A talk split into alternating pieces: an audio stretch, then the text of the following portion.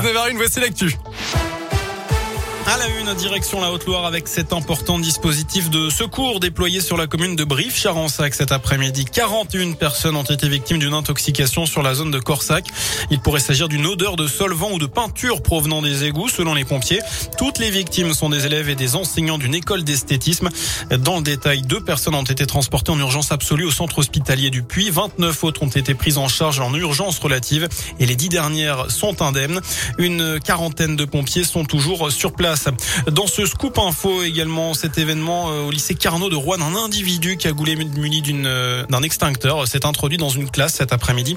On ne sait pas à l'heure actuelle s'il s'agit d'un élève ou non. Ce qui est sûr, c'est qu'un professeur a été transporté au centre hospitalier de Rouen. Il était très légèrement blessé et choqué suite à cette intrusion. Par ailleurs, trois autres élèves ont été pris en charge par les secours, une ayant été choquée par cet événement.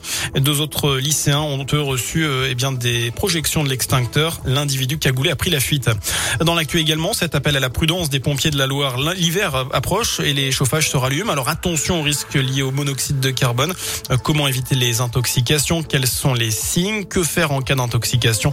La réponse en vidéo, vous la retrouvez sur le compte Twitter du SDIS de la Loire. La réclusion criminelle à perpétuité requise aujourd'hui à l'encontre de Yassine Mioub, l'un des deux meurtriers de Mireille Knoll.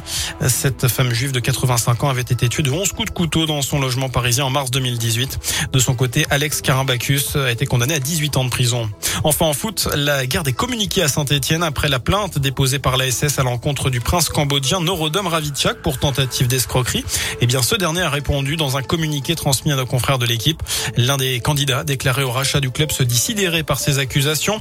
Il dénonce une opération de déstabilisation dans ce processus de rachat de la SS et il se réserve le droit de porter plainte, je cite, toutes ces actions judiciaires appropriées euh, qui pourraient intervenir en réponse à cette plainte. Merci beaucoup.